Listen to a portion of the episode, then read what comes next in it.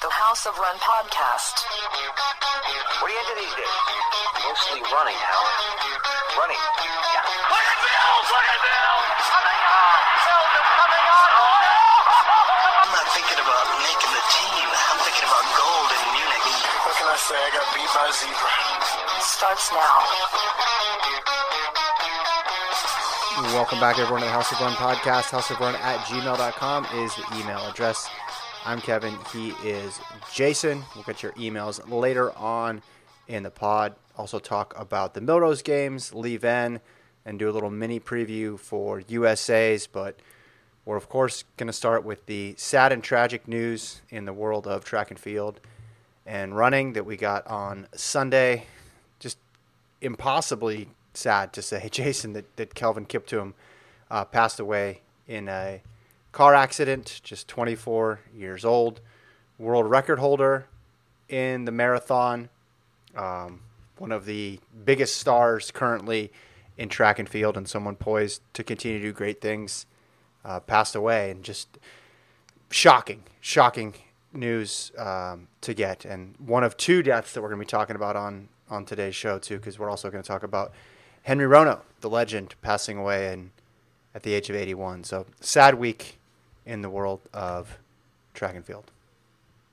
Yeah, I it's I mean, I couldn't believe it with the Kiptum news in particular, just because like what? Like I just it was it was just a complete, you know, shock. I mean, obviously as far as just um, had accomplished so much in three races, literally. Like we went from like hey, Kipchoge's the goat, and you know he still is or whatever. But like, man, this guy off to the most ridiculous start ever. This is insane. Like, I can't wait to see what he could do. Just can't. uh Yeah, I mean, it, it's completely blew me away. I'm still still kind of just like this doesn't seem doesn't seem right, and it's not It right. But doesn't. you know what I mean. No, it, it, it seems fake. Like going to his, you know, just you Google him. You know, you see you see the news. I thought this can't be. Someone sent it to me. Um, right as I think most people in the United States are settling down to watch the Super Bowl. I thought Yeah. this, this can't be it. You know, hoping that it was an error. Um, obviously, it wasn't. You know, road accidents with famous Kenyan athletes are, are nothing new, right? It was just a couple of years ago. Nicholas Bett, the four meter hurdler, passed away. We've also talked about athletes like Rudisha and Kiprop getting in very serious road accidents. So Right. Uh, we, we've we've seen that before, but just yeah, the idea that that he's gone is is really just hard to wrap my head around still. And I know people always in situations like this try to search for comparisons, and I was thinking about it too. And it's just tough because you hear the the refrain all the time about unfulfilled promise. Well, this guy he already had the world record. We knew Yeah. where this was going in a way. We knew that, that this was go. He was probably going to be the first to break two hours in a legal marathon, and it wasn't someone at the twilight of his career, and but it wasn't someone so early that we didn't get to see what he was capable of, and and maybe th- there was probably a whole another level to go forward. Um, now we'll never know, and it's tragic. I mean, it's one small part of the tragedy. Obviously, he's a human being first, and, and him and we should mention his coach also in the car, Yeah. um, who who passed away. Um, a, a woman was in the car and, and, and survived, but for yeah yeah the families of uh, Jervis Hackey Zamana and and Kelvin Kiptum is just horribly shocking. I mean, we covered the professional side of the sport. Um, on the show, but it's important to remember that there's a regular person there, right? A regular person who whose life can end in in a moment just like anybody else when they're driving to work or driving home or run out to the store to get groceries or whatever it is they're doing. Like you, you're you're reminded of the mortality of of these athletes and.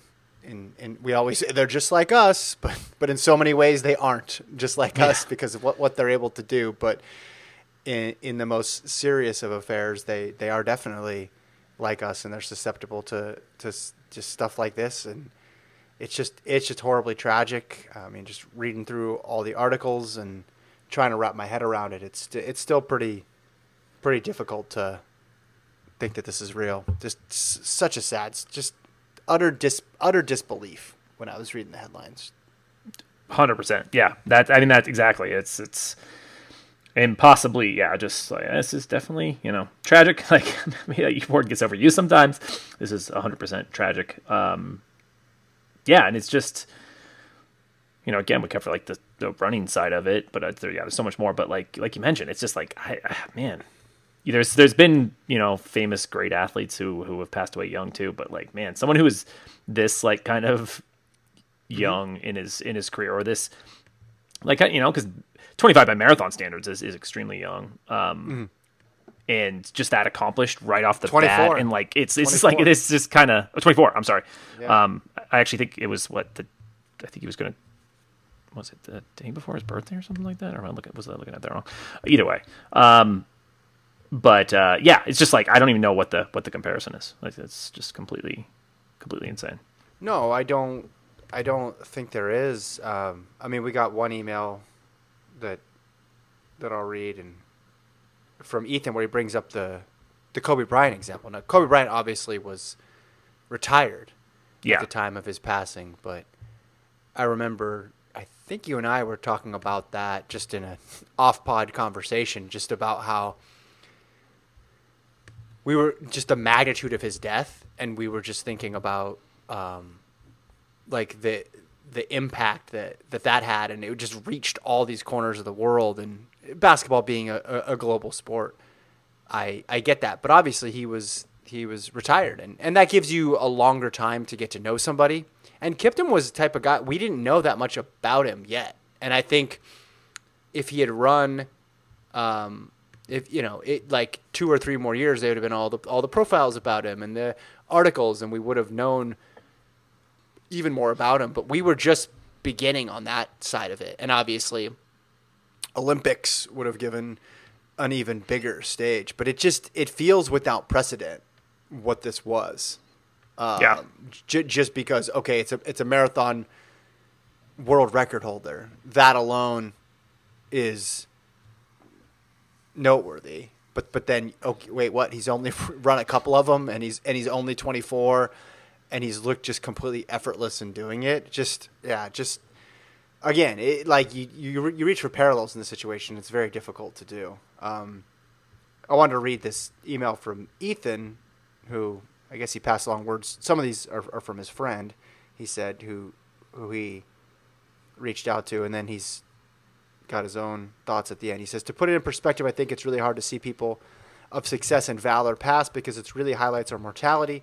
I think it's hard because when humans achieve something so incredible like he did, but still can be taken from Earth so randomly and so quickly, it really reminds us how fragile life is. We forget so often that life is precious and fleeting, and I think seeing someone have such a great success in life and still just pass so suddenly it reminds us that. But at the end of the day, even though he's gone far too soon, you can remind yourself that he died a success, at least somewhat fulfilled. Yes, he had a lot of time left in his career, but he also accomplished more, uh, so much more in his life than most people, and he will be a legend. And then Ethan adds on at the end I'm only 24 years old. I remember where I was when I learned about Kobe Bryant's death. This feels the same. I never felt so fortunate to stumble through my two mile run tomorrow morning. Um, so this, yeah, I, yeah, I mean, well said. Well said. I don't, um, yeah, the, the, the human aspect in track as opposed to other sports is I think clearer to find because they run sometimes in the same races and your your friend went to college with a person who ended up becoming uh, an American record holder right there's all these ways that it Right. inter, that intersects with no but it still doesn't change the fact that y- there's just some people who we associate with being almost superhuman and you think things like tr- traffic accidents or whatever it may be isn't going to impact them, but it is, and and it and it does. So, yeah, just just incredibly sad. Um, and then we got the news about Henry Rono um, a couple days later. Rono, um, 81 years old. No, is that right? 72 72. years old. 72 years old, excuse me. Yeah, 72 years old. Um, the, the 81 obviously is significant because yeah he broke four, four world records in 81 days.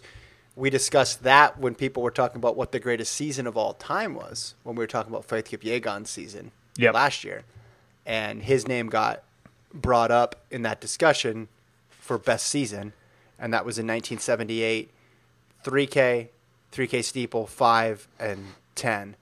Um, and his three, the World Athletics release points out that the 3K and the 3K steeple record stood for more than a decade. So, um, went to Washington State, uh, originally from Kenya, uh, stayed in the U.S. for a long time, and then eventually went back to Kenya. Had very, very, uh, um, just very, very successful career. I mean, just the stuff he did. Remember, we pulled up how many times he raced that year, and just like Yeah. kept going. It was just like five thousand after five thousand, and then a ten thousand, and then another five thousand. It was, it was ridiculous. for sure. And it's it's crazy because it's like, I mean, if you look at his his wiki, like you know, I knew about. I don't know if I knew about him before the show, but you know, we'd like talked about him, and that was kind of how I learned of like the most insane run ever. Basically, I mean, like I said, that 81 days. Talk about like Daniel Komen had that like magical like year and a half. This was like take that and condense it down.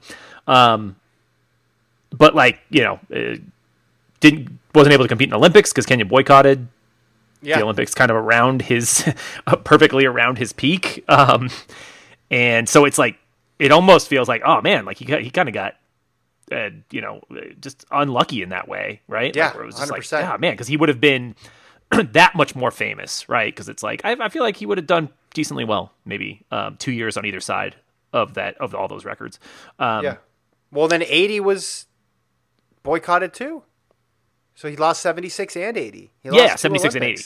Yeah. Yeah. It's, I mean, on both sides, um, you know, so it's like, either way, like any, you know, like kind of running, big time running fan will just be like, holy crap, like this is insane. And, and you can, you know, look at it outside of that, but it's, uh, it just, yeah, you just can't really fathom someone going like 10K by eight seconds, 5K by four and a half seconds, steeple by two and a half seconds, 3K by three seconds. Like, I mean, he just crushed them all, and like I said, to do it with in less than three months is is I mean, obviously something we will never see again.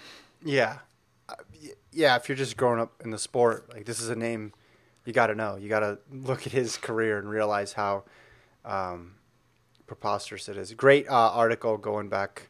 There's a lot of great stuff written about him because he had a his life in general was um, not not a straight line, right? Like he had all sorts of um, issues and stuff that he uh, w- was public about. Um, struggles with addiction, but there was a good um, in our New York Times profile a couple years back now, about a year and a half, as well, detailing um, all that. And yeah, you're right though about the Olympics. It's just if he if he go if they go in 76 and they go in 80 and he wins four golds between those two, Right. like It just changes the whole conversation. it does Like, right. It doesn't make him an any better or worse of a runner because Right. he was you know that good. Uh, but what it does do is lifts him his his, his name recognition up right and then and then ev- there's just not even a discussion about oh, like who's one of the greats henry Rono.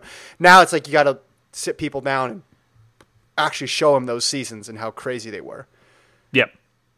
No, exactly. It's it's it's just requires that that extra context, but it's no less impressive. It's just like one of those things like, oh man, that's kind of it's kind of crazy. Um so yeah, I mean, just uh, a, a cool, you know, just a ridiculously cool like career, um, and yeah, just a lot, a lot of just interesting stuff. You know, like I mean, I dove in a little deeper after they announced, you know, his death, but um, like I said, the, the the four records is like one of those things. It's just like you're immortal forever. Mm-hmm.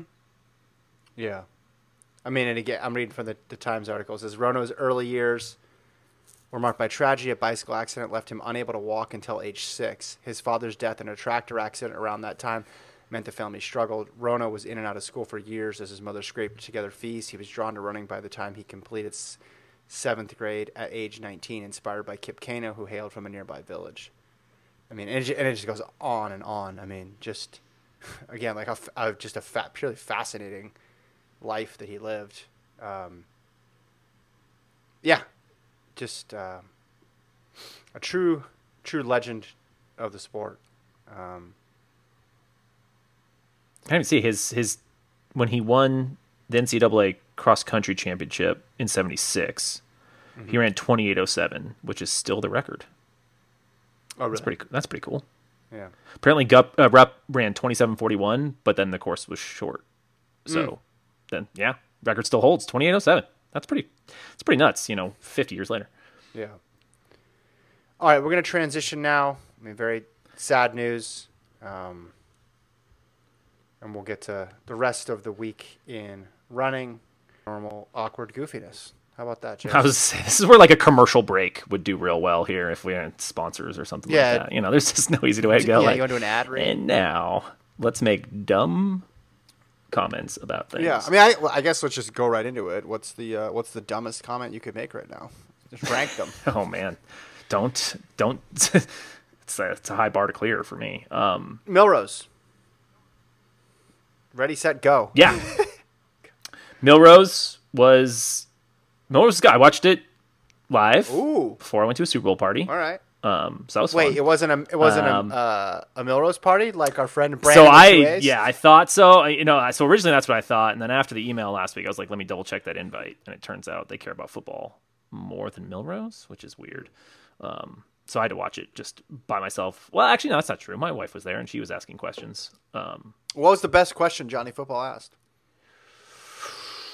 That's a good oh man what is the best question I think she was she was mainly just like asking about the different runners and like you know kind of like hey what's you know going into a race like okay who because i'll like kind of do that yourself you know like okay well here's like the three guys or you know whatever here are the three women i'm, I'm watching in this race and so i was just kind of going through that stuff with her i was like well it's going to be one of these you know couple who are going to win and then we were just she, she she enjoyed it overall Were you though. getting it right? I was. Luckily, no. I, it didn't seem to be any like big upsets. You know, I mean, uh, Were you like Devynne Charlton, world record, sixty hurdles? Watch this. yes, that was definitely something I said for sure because I was I was right on that. No, um, yeah, that one that one surprised me a little bit for sure. Yeah, I'm trying to see the what was the what was her PB going in. Um, I remember Devynne Charlton from uh, Purdue during my covering the Big Ten many years back. She was a Oh, yeah. See, to me, like I literally was just like, that was a completely out of nowhere. I mean, like I was shocked. Um, but obviously, put your put your name on the map. You know, going forward. So we got let's see, sixty hurdles. Seven eighty one was her PR before this, unless Wow. she ran faster. Did she run faster this year? Let me look at this year. I mean, she destroyed that field. It was like one of those where you're just like, how do you win by that much in a 60? Well, okay, so so she ran. Wow, okay.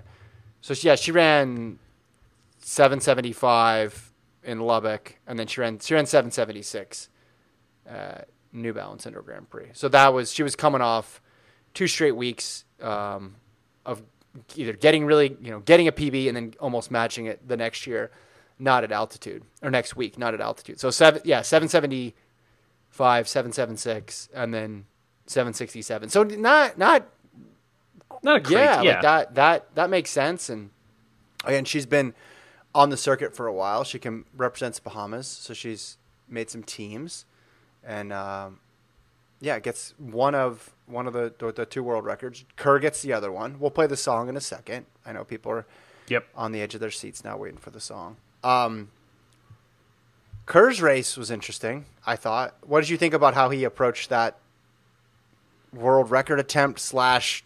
I mean, you know, with Kerr, he's going. He wants to win first and foremost. How do you Yeah, I mean, he let Fisher do all the work, smart? um, which was smart. I mean, it was it was a great great strategy, right? I mean, just sit on him for three thousand meters, um, and then outkick him by a lot because you know, and Fisher ran really really well, um, and ran an American record. So we'll have to play that song as well. Um, but yeah, I mean, Kerr just blew him away at the end, which you know is, I mean, it was a very impressive performance by Kerr. Obviously, you know, he's 15 guy, two miles. So that's always a good sign. But like the way he was sitting, like you were just like watching that whole race, and I'm sure Fisher probably felt the same thing. It was like, okay, well, I'm about to get smoked in the last lap. Like that's like the whole race, like the whole second half of the race. I was like, oh, this is what's going to happen. Did you ever get the feeling in those last? Yes, he was going after the world record, but I felt like he was also racing the ghost of Jakob Ingebrigtsen because those two have just relentlessly been talking shit to each other. It's so good. I Did you see it. the latest Like, one? It's the best rivalry in in the sport. Did you see the latest episode? Um, I'm trying to think which It's- one. The where he, he says he would have beat him Yes, it's to the point where anytime anyone runs, it's just like there's an immediate comment, and Jakob is just happy to oblige. Who Jakob's hurt right now, by the way. The quote from TV2: "I'd have beaten him," referring to Kerr, uh, in that race blindfolded. Either they have a lot of free time or they miss me terribly. In such a period as we are now, I don't spend very much time on anyone but myself.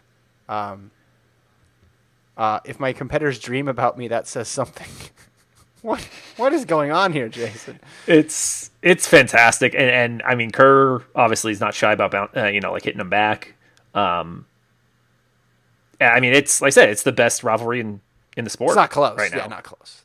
because it's just I mean trash talk of the year is just going to be like Kerr and Ingebrigtsen for like seven months. It's gonna keep. It's gonna get more and more. it's going to keep building, Yes. right? I mean, yeah, it's um, so it's awesome. It's great for the sport.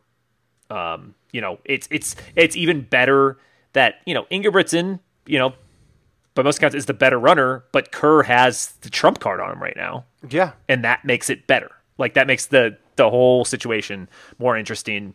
And because if it was just like if Ingebrigtsen, you know, had beaten Kerr last year, Mm-hmm. then it would kind of be like, all right, Kerr, man, we get it, but like, you gotta, you gotta do something for you Mm-hmm. know. It's like you're great, but you're not you're not him. But the fact that he beat him last year, it's like Ingebrigtsen can set all the records he wants, and Kerr just like smile Mm-hmm. and talk some more trash. It's great. yeah. Previously, Ingebrigtsen had said that he would have he beats him 98 times out of 100. That was in the Yeah, previous yeah. interview. It's just it's not even a back and forth. Like I- Ingebrigtsen got four or five in before Kerr even had a chance to respond. He's doing And another thing. on, on trash talk. So I want to ask a serious question. Do you think he could have beaten him blindfolded? I I don't think so. Like I Ingebrigtsen. I mean, so he would have needed so if so if Grant Fisher had had one of those like guiding thing, you know, we see like the races with the blind sometimes, right? And they have like the guiding person there, the guiding rabbit. Um, at some point, I guess a, a new person would have had to take over part way as the guider, um, in order for him to beat Kerr.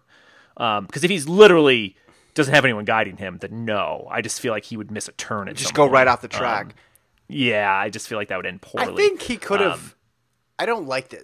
Beat him blindfolded. Like I think he could have come up with something better. it's a weird. It's a weird. track. It doesn't yeah, make sense at all. It doesn't make any sense at all. It's running. Uh, the, the eyes don't have very little to do Yeah. with running.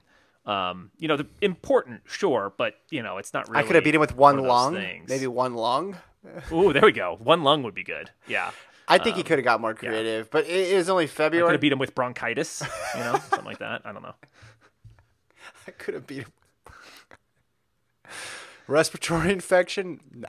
right yeah just you know it's it's he's got a lot of season left though this is you know so it's it's still it's indoors he, he's got to save his good stuff i guess maybe for That's what I'm hoping. He's just not yeah leaving it all out just there. unrelenting i want this to just keep building and building where both of them are just it, just gets real crazy yeah, they're just commenting on literally every like.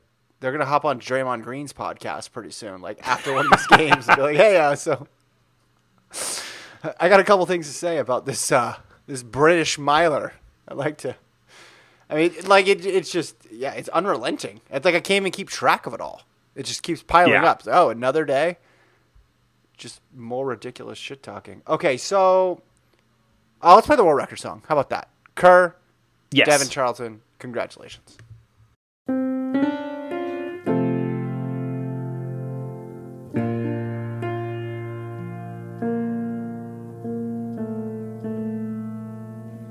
Well, it's a world record, the likes of which has never been It's a world record, highest, fastest, farthest a human's ever achieved. Wouldn't believe if I told you. Go to YouTube and I'll show you. Got results to verify. Soon it will be ratified.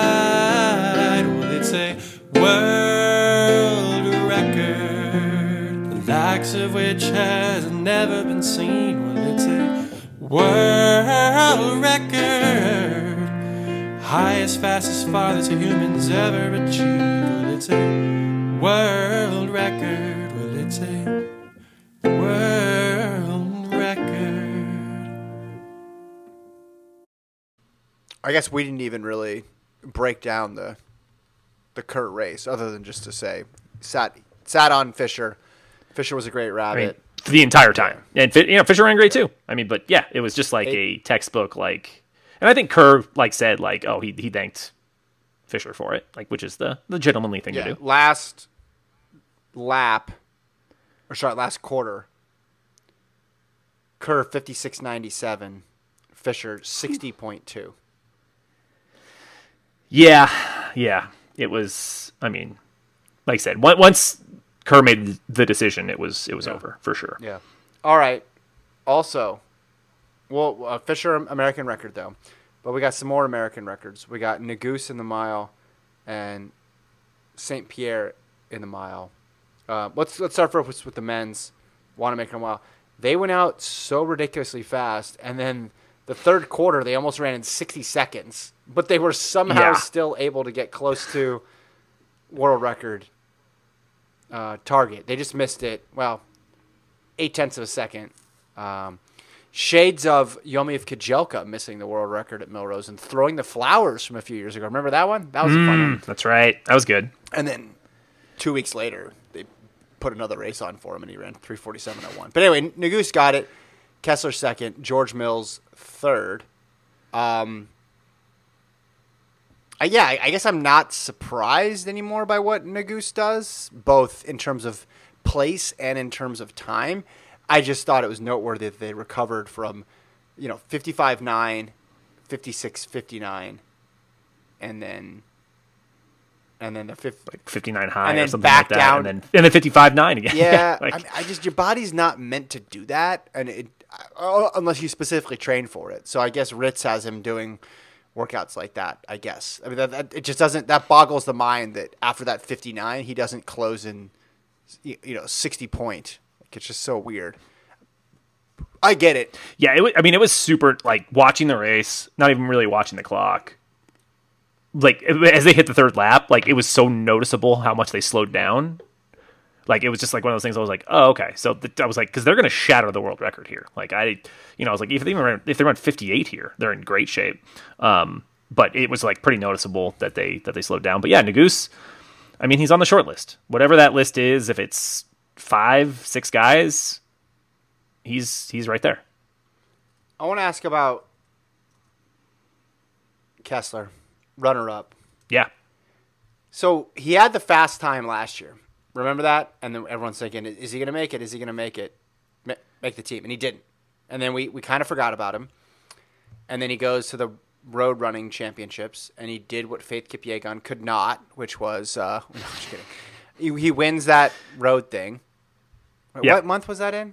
World, what, that was like October or something. I don't Okay. know. very, me- It was. It was. I mean, we know it was after championships, but I can't Yeah, remember I how far just- after. Okay. Anyway, um, it was.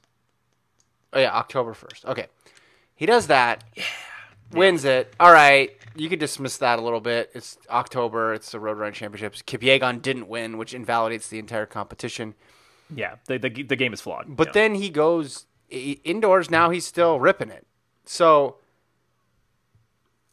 I and I think people do this all the time with these athletes that go pro out of high school. They have two whatever subpar seasons, and it's like they're done, and they're like they're twenty.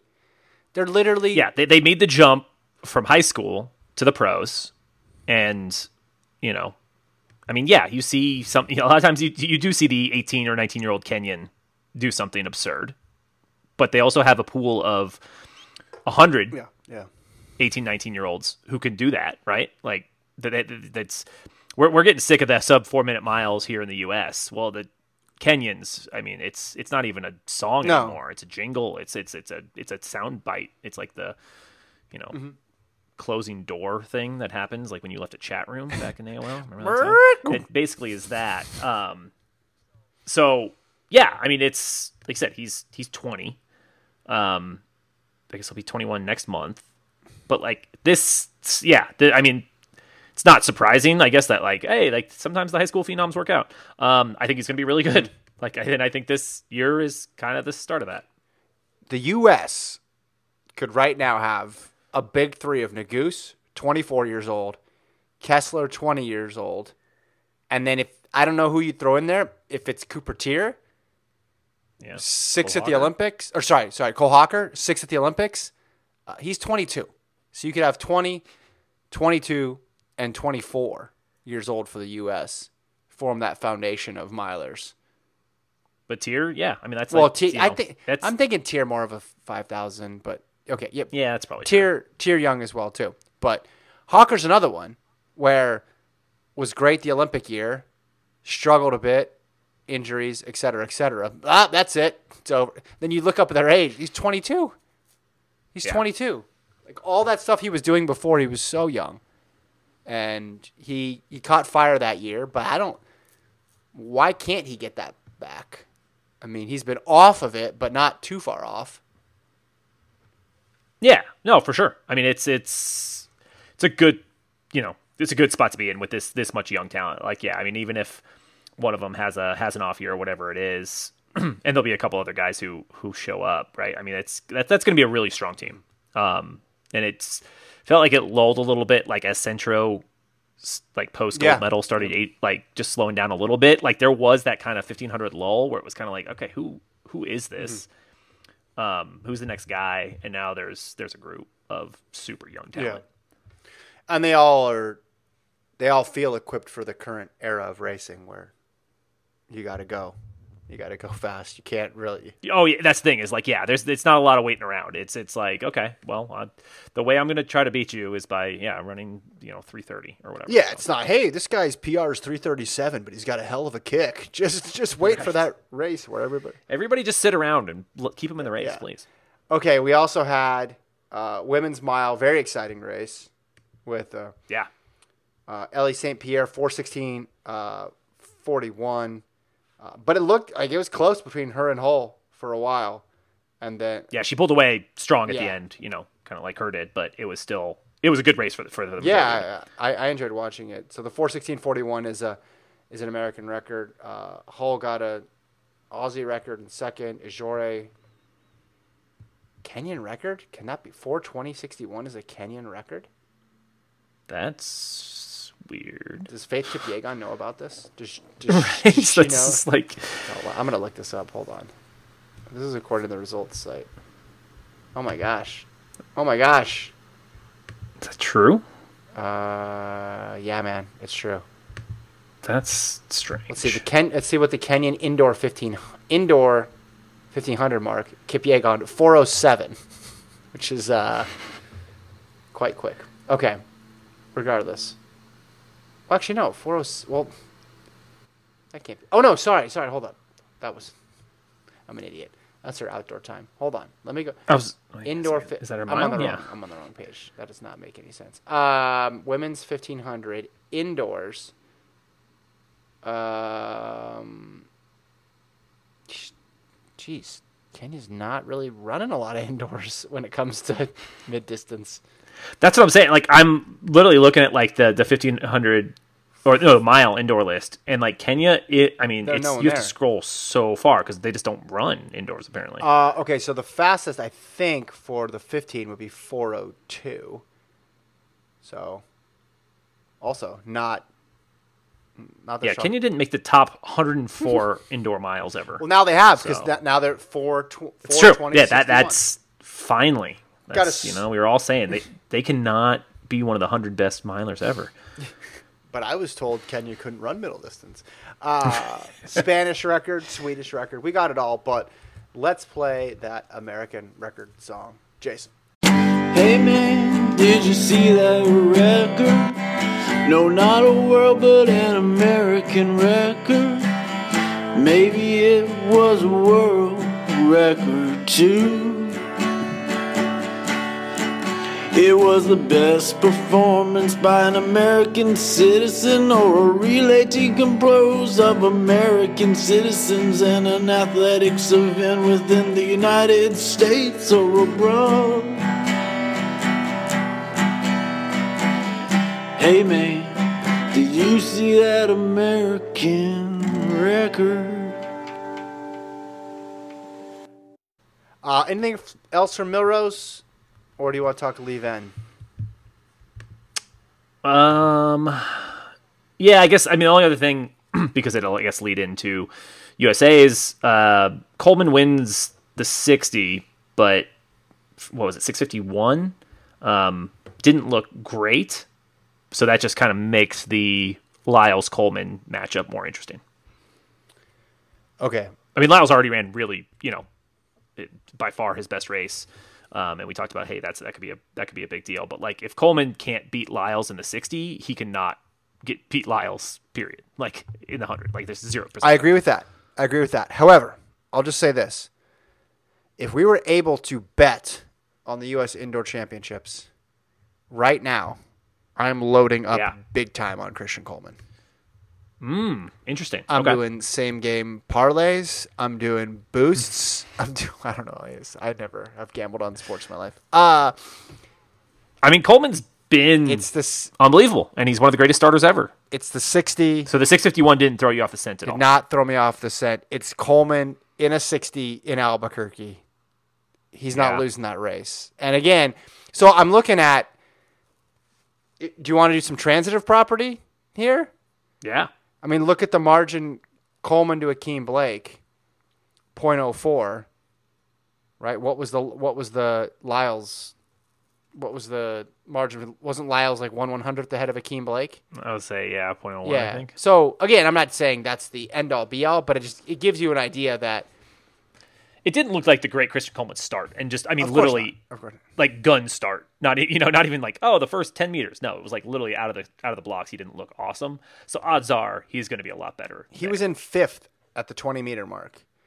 which I mean that the fact that he ended up winning that race is Yeah, surprising. I've done a lot of research at where people are at in the 20 meter mark, and I think that that's that's pretty rare for Christian Coleman. I just, I think they're close. I just the the, the track that Lyles ran on obviously is is a quick track. You know, not to not to take anything away from his performance, but like I, I'm also looking at it relative to to competition. So I just feel really confident rolling with Coleman, but I could see because of what you said. Oh, Coleman's not looking didn't look that sharp. And look at Lyles. He's the double Olympic champion. Let's make this pick. Like, let's. It's all about Lyles now. I I just think Coleman is such a good sixty meter runner. I mean, where was he at sixty in last year at Worlds?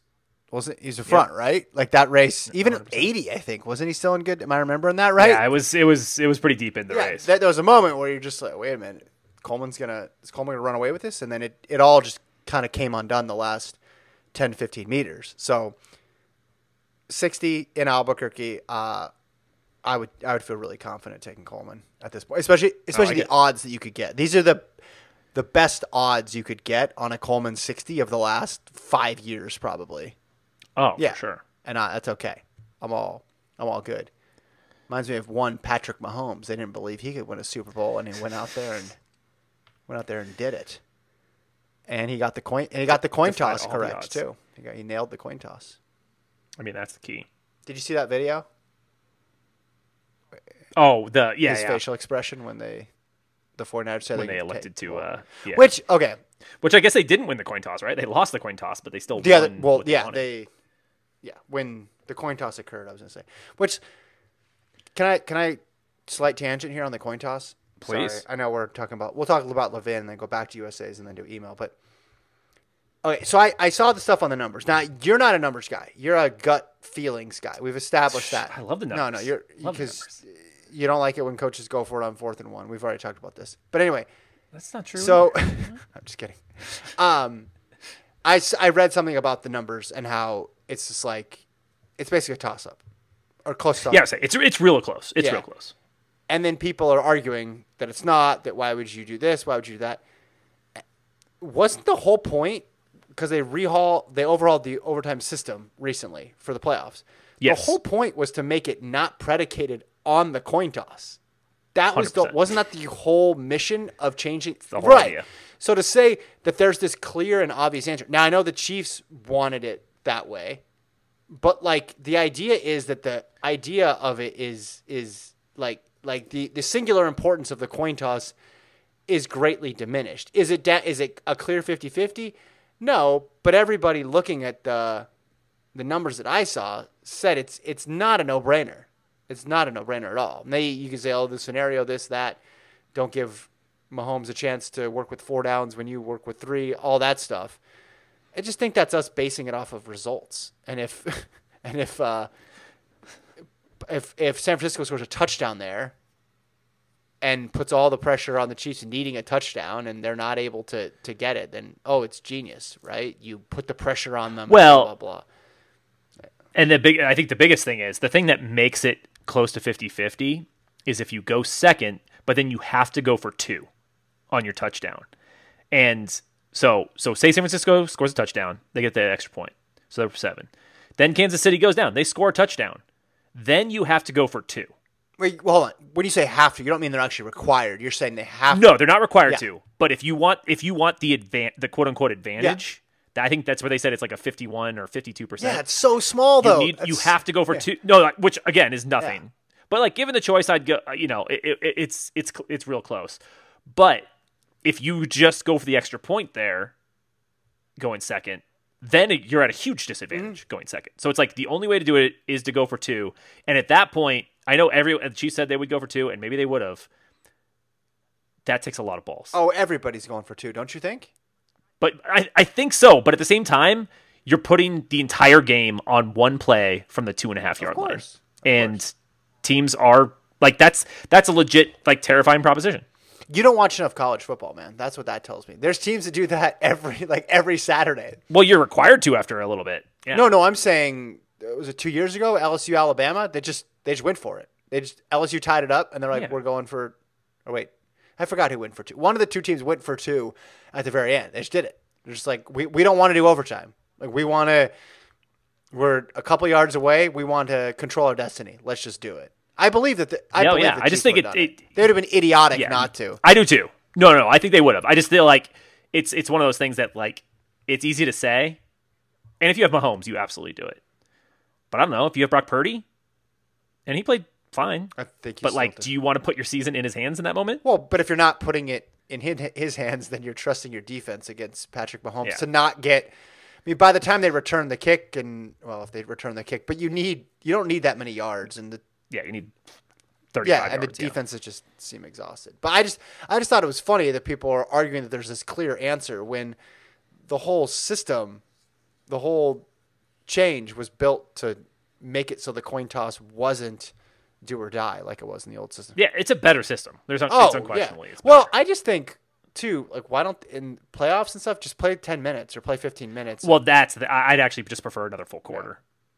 all right. but- Liévin, France, Grant Holloway, Yeah. good at the sixty hurdles. Uh, win streak now at four hundred and seventy nine thousand 60 hurdle run wins in a row. Seven thirty two. Um, looks sharp going into USA's. You smell an upset, Jason. I do not. Um, I'm just kidding. There's no upset. he's I, I, no, I know. It's just like it's it's like you'd think, especially with, when you put hurdles into play. Like it, it is impressive. Even though it's whatever sixty meter hurdles, but like the men's hurdles is pretty good. He has been far from unbeatable outdoors.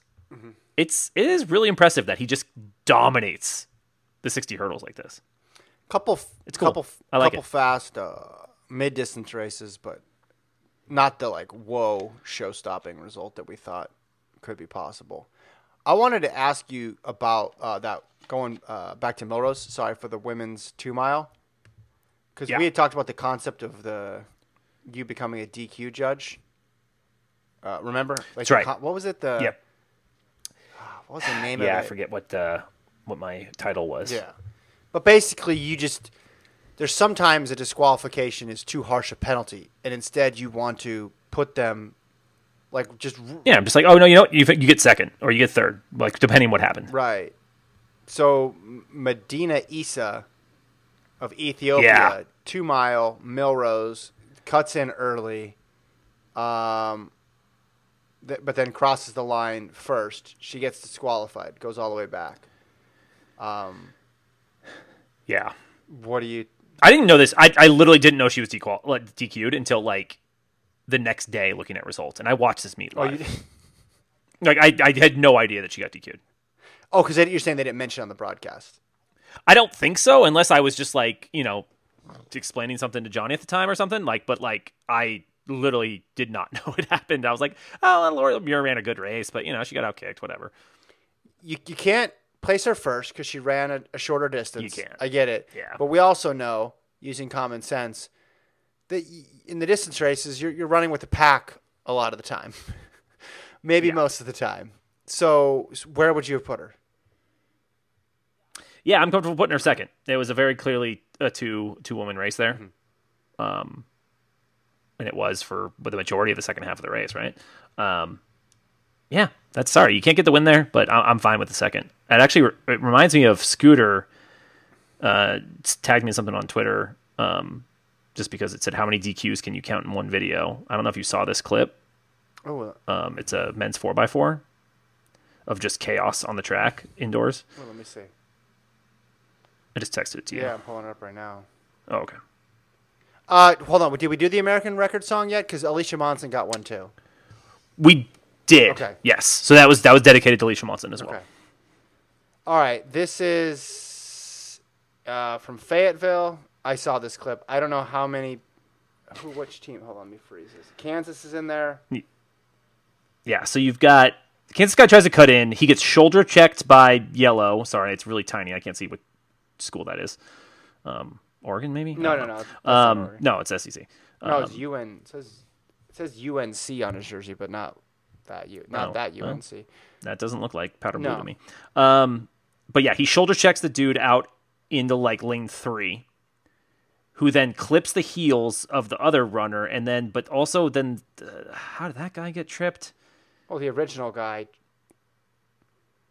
Hold on. How does he f- hold? Yeah. Uh, DQs. I'm saying no DQs. This is all incidental contact. This is all incidental contact. Yeah, you know, and- and I think I think the only guy who goes away unscathed, and again, can't tell what what school he was from. Um, he does get tripped, but he stays on his feet. He didn't do anything Yeah. wrong. So the right guy looks to be one. Uh, the guy in the white jersey gets totally screwed because he was in first off the turn, and then he just fully gets tripped. Um, the other two guys, I'm fine. Whatever happens to them, they they screwed up. Um, but man, that's that's chaos. I love it. Um, all right. it- what else? USA's are you looking forward to? It starts on uh, Friday. Yes. Um, yeah. So men's sixty, I said, you know, just fun to watch those two square off. But then I think it's I think it's the men's dis- middle distance races uh, or distance races. I don't want to include the eight hundred in there. Um, men's three, men's fifteen are both really good. Men's three you got Nuguse, Hocker, Nur, Teare. That's really good. Um, 60 we already talked about. Men's 15 has a lot of those same guys in it, I think. Um, Teare, Nur, Hocker, Kessler. Is that who it is? Mile or, or sorry, uh, 15 or 3? Oh, so those were both. So the 15 is Kessler, Hocker, Teare, and then, you know, a whole bunch of like other possible long shots, but you got those three guys. And then the 3K was Nuguse, Hocker, Teare, Nur. Yeah. I mean, that's good. We, we, j- We just- those are both really good. we like, talked like, about like- how exciting the future of middle distance running is. So, I mean, that's. yeah, exactly. So you kind of have, you know, some of them doubling up, but like you have like five guys there across two events who are, you know, most like most of them are doubling. Like it's So we really good. have World Indoors this year, uh, but even when we have World Indoors, I always We feel do. like U.S. Indoors comes down to two dudes. it's just like in the middle distances. It's just like ah, t- two of the top ten milers showed up. So this is awesome that there's going to be so many. Yeah, those were the ones really to me that like kind of, you know, stuck out. Um, so yeah, I mean, then you know, I did see Pierre and Hiltz going at it in women's fifteen. That'll be fun. Um, but I, those are the ones really that caught my eye. Outside of that, I mean, I'm sure there'll be other good races. but yeah, those are those are the big ones. Love it. All right, let's do email. The email address houseofrun at gmail.com. I'm sure we missed some some results. There was a lot going on um, results wise this weekend, but uh, Oh, can I can I cut you off real quick? Um, just because I got this tweet today from from Preet as well on on Twitter, and just kind of tagged me, uh, the House of Run and me. And so the, the tweet they're referencing is unfortunately Papua New Guinea did not post a qualifying time for the World Relays. And then Preet's response Wait, was what? that we were all waiting on bated breath for that. who So the original tweet is unfortunately Papua New Guinea did not post a qualifying time for the World Relays. who po- who posted and then that? Preet responded, just a, a, a totally random account. and so Pre- Preet just tagged us and goes, "Thank you for your service and breaking the track news. We've all waited on bated, bated breath." I was hoping that was an Island Games. I found that very funny. That's what I was looking for. You know, Papua New Guinea's an island, right? So, That's true. I mean, that's a uh, good point. I mean, I'm bummed for Papua New Guinea. It would have been cool. uh, from Marshall. Oh, Damian Warner, eight twenty four. We did that one. Okay, we did it last week, right? Where he would have placed at the Olympics. I think we did that one. Oh yes. we did. Okay, Yeah. let's go now to. Man, there's a lot of good emails here. All right, let's start with Marshall again.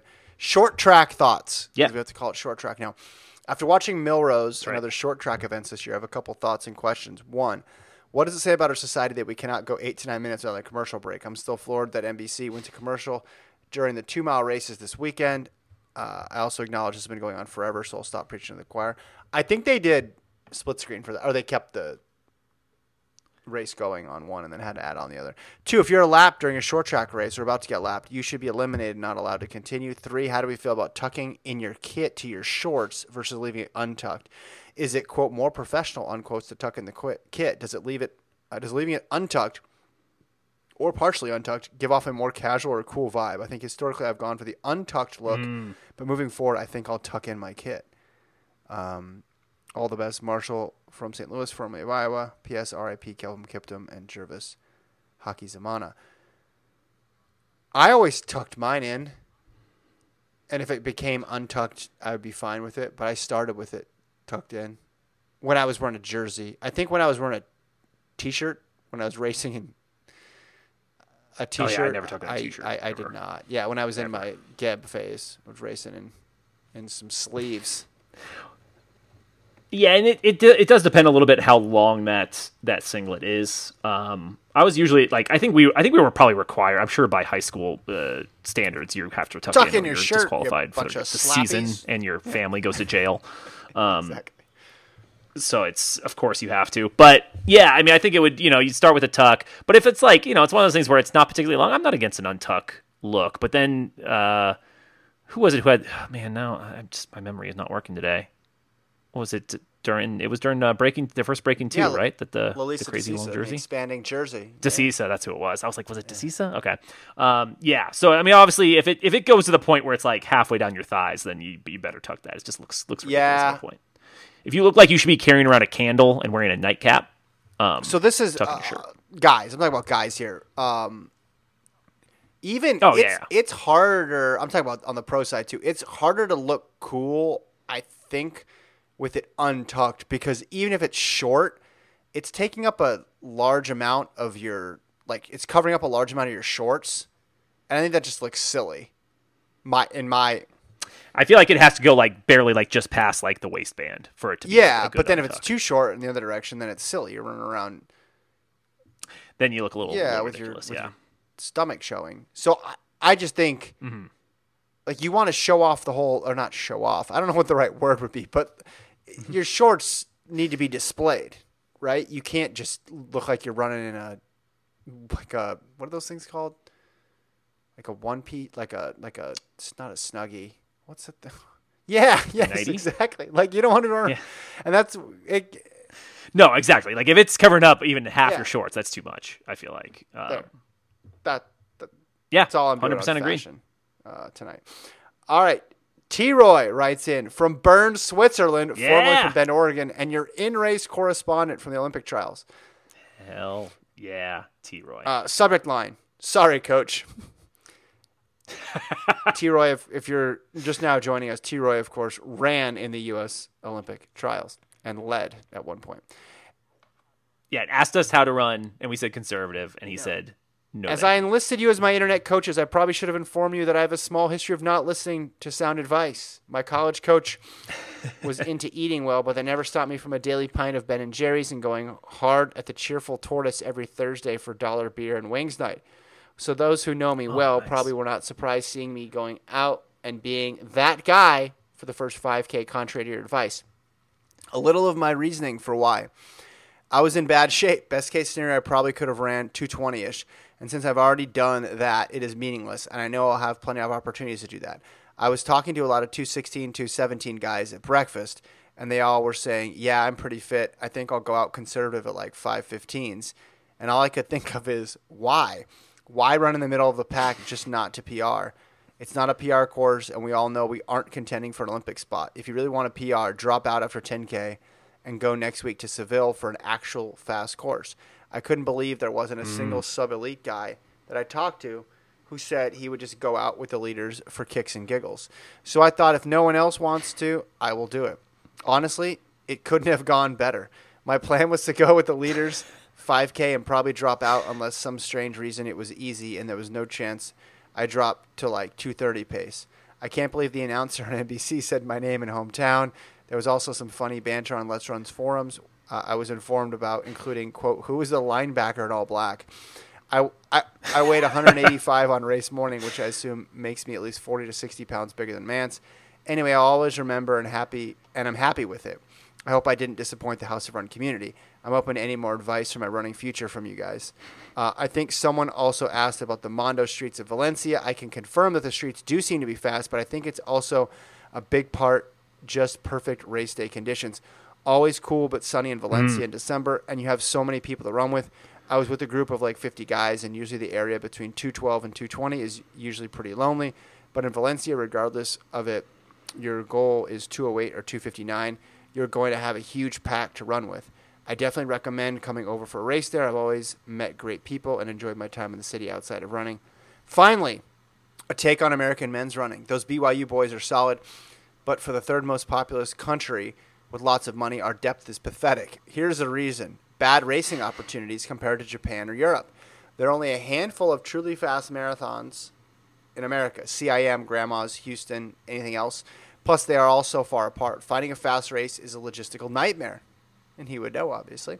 Even if mm-hmm. you target one of those Right. races, maybe you get sick or something doesn't work out. I don't know Japan well, so let's compare this to Europe. Say we are targeting spring. Just from races I know of, I assume the following courses are as fast or faster than any American race London, Rotterdam, Hamburg, Prague, Paris, Zurich, Milan, Barcelona, Copenhagen, and I might be missing a few. I could make a similar list for the fall. I was once training for Paris, and my girlfriend got a vicious flu the week before the race, so I just got a starting spot in Zurich just in case. Or if you get injured and you're training for Barcelona, then take time off, get healthy, and train hard for a late spring race in Copenhagen. With good trains, and if you don't co- care too much about the environment, 50 euro flights from A to B or B to C, with the variables being any European city, is much easier to get a good opportunity to run. American marathoning depth is trash due to lack of opportunities, not a lack of talent or anything else. Thanks again for a great pod. I always enjoy your stuff and especially appreciate you shouting out my silly Olympic trial shenanigans. Um, I don't know how to pronounce the sound off. Oh, yeah. because he is he is Sportlik Yeah, Gruse? I don't know. That's a total he is in stab in the he is in Bern. So, all right. So first things first here. Uh, don't apologize. You you you did it. No, it was way cooler. Our our thing wasn't the cool way. We just thought you might want to do this for posterity's sake. That being said, if I'm giving advice now, if I'm putting on the internet coach hat again, I want to know like can you qualify again? Like is 2024 realistic for you? I know I know you got to wait for the window to open. And if it is, remember we always speculated what does Kipchoge have left to accomplish? All right, what's the point in him going to Berlin again and running fast? We want to see him in New York. We want to see him in Boston, et cetera, et cetera. With T. Roy, now that he's led the Olympic trials marathon and and had his Yeah. name mentioned on NBC, if he qualifies, does he do that again, or is there something else he wants to achieve with the race? Maybe being one of those runners that he mentioned, mm. sitting back in the pack, and and picking off people in the second half, maybe that's the box he wants to check off next time. So that way he can retire, he can walk away and and have done both. In the same way we, that we talk about the championship marathons versus the time trial marathons. That's that's these these are T Roy's world marathon majors is what I'm saying. Like these are this is his Yeah. uh, way to make a legacy on the sport. But it is like- again, just to hammer home the point that we talked about before. This is not like the track Olympic trials where there's 32 people in the field, 20 of them think that they can make the team, and well, maybe more than 20, but at least 20 think that they can make the team, and then the other ones they're just hoping and okay, maybe I have an outside shot. This is especially if you come in out of shape in the marathon, you know you're not going to be able to fake it. So, to his point about what's the point, I understand that. I understand that completely. 100%. Uh, you, you're happy, even more so, you're happy with it post race. So you 100% made the right choice, um, if, if nothing else. But it, it was infinitely cooler. And like I said, you, you knew you weren't in your top shape. Um, which, yeah, I guess if you're at the top of your game, you go, hey, I'm going to run my best race, right? Like you trained. And, and maybe it's your mm-hmm. only shot at it. So, so I think then, you know, you kind of owe it to yourself a little bit to, to do your absolute best. But you're like, dude, I just don't feel, you know, I know I'm not at my best. There were some people um, run. Did you look at the whole results? There were some people who just ran it to run. Like, I don't think I yeah, but there, I mean, there was some people who were just way off the pace, like way off the pace. oh, I, yeah, of course, right? I mean, that's yeah. So it was it was really cool, T. Roy, and uh, yeah, thanks. I mean, thanks for sharing, man. That's just uh, it was it's, it's very cool that uh, like I said, you were you were there. Um, you, you told us about it. You're writing in. Like I don't know. I just I love it. he did what we all. It's what we wanted to say. It's the advice we wanted to give, but we're too scared. I think is. Yep. Oh yeah, I'm a I'm a coward for sure. I mean, 58th play. Here we go. Hold on. I, I got the results here. Let me let me tell you this. Let me let me explain this to you. 150th, 250. 149th, 245. Right? I mean, Wow. if you ran if you ran 220 in the men's race, if you ran 220 flat, you'd have finished 56th and beaten Shadrach Kipchirchir by one second.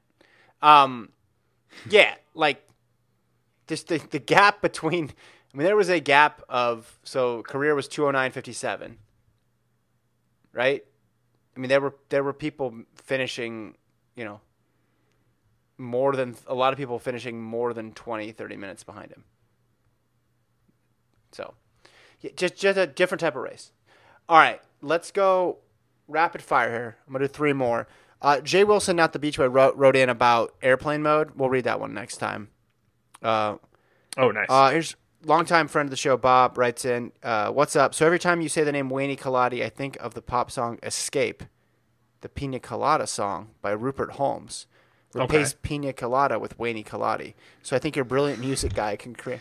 if you like Wayne Col- Wayne Yeah, yeah. Okay. He says uh, wants a music guy to come up with a ditty for Wayne. What Oh. say you? I mean, this has Scooter written all. Well, I don't know if he wants a. Sure. Do you want a good one, Bob, or do you want one where someone's doing an impersonation of Will Ferrell doing an impersonation of Robert Goulet? Because well, do you want both? Because then you got Scooter. by good one, I mean classically trained, not good in terms of entertainment. Yeah, no, I I understand, but I, I do feel like, you know, the the classic. If you like Pina Coladas, I feel like it's a lounge singer type of song, fair. which just fits the Scooter. I mean, Robert Goulet vibe. That's just my that's mine. Scooter, you're your own man. You do your thing. If uh, you know, I mean, we've got a lot of talented mu- musicians who've who've recorded things. So anyone else who wants to do it, I, I would love to hear it. Uh, Peter, on the podcast, you guys seem to think that Korir, talking about Leonard Korir, had it in the bag. I was standing about 500 meters to the finish, and Korir was about 10 meters behind Kibet at that point. Uh, he only passed Kibet just before the 26 mile mark. A very exciting finish. Nice, Great job, like the, Jason. uh, you really blew that yeah. one with your analysis. I mean, you know, I don't know why. I mean, it's. I guess I don't have the excuse because the women's race is the one we didn't get to watch. Um, so I guess I, I really don't have a have a good excuse for. for I don't screwed that up. d- We might have mentioned it. I guess. Yeah, the move came, or the pass obviously came very late. So my my apologies if I made it seem like it was. Uh, Yeah, with a quarter. Yeah, He was quarter locked mile up, to go. All right. all right, and then we got last one here from Dan in New Zealand. New Zealand. Nice. I don't think I've had we had a New Zealand ever- before, have oh we? Oh, yeah, we've had some New Zealand before. Yeah. Okay. Sorry, New Zealand listeners. Uh, if you'd be so kind, and no, I have not been. I would love to go. if you'd be so kind, I would like you to pass on my sincerest apologies to Taylor from Columbus. Ho- Hopefully, he's listening. Oh, Uh, it seems we had the same idea of seeking out the Peter Snell biography, No Bugles, No Drums, after the recommendation of a listener. Unfortunately, I had a head start and only needed to travel 10 miles instead of Taylor's 8,000. This allowed me to purchase what I'm assuming was the only economically priced copy of the book in the underpopulated South Island of New Zealand.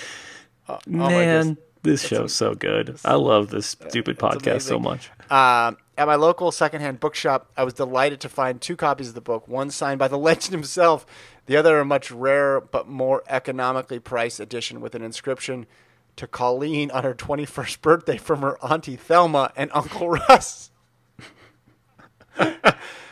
If I had known Taylor was foregoing his honeymoon to search for this book, I would have surely left him the only copy priced less than $100. also, for those wondering why a biography of New Zealand's greatest athlete is out of print and hard to find even in his country of birth, the answer is likely that he did not play rugby past high school and is therefore seen by the public as an abject failure. Oh, that's awesome. Terrific email. I love it. Just throwing, yeah, just throwing to a hundred right now. I, I don't know. It's not. You have to do rugby reference. It's it's New Zealand. Oh, I, I wish I knew from the scrum. Scrum and a hundred. That's all I know. That's the only. We got to figure. Okay, Dan. Okay, is there a can? We got to get Taylor a copy of this book. I mean, not your copy, obviously, but how do we figure this out? We got. We got to. Now I'm feeling. We got a lot of listeners. If you have this copy Or you know around, somebody. know, I mean, you know, maybe you're willing to. Or Yeah, maybe there's like a library situation on. I don't know. Loan digital, digitally, but he, does he? It seems like he wants a physical copy, and he wants to buy it. yeah, I get that. See, I'm an audiobook guy, so I don't. I don't. I've never had a digital copy. Just uh, Taylor's got to write in again. Like, what do you want to own the book? Is that part of it, or do you just want to check it out? And you thought, hey, I'm in New Zealand. They'll definitely have this. And the guy told you to go back to America. Mm. Right. So it's Oh, hold another fantastic. another. Sorry, Dan. I'm gonna need to follow up here. Uh, no, like they, Peter Snell's not a big deal in New Zealand. That's crazy to me.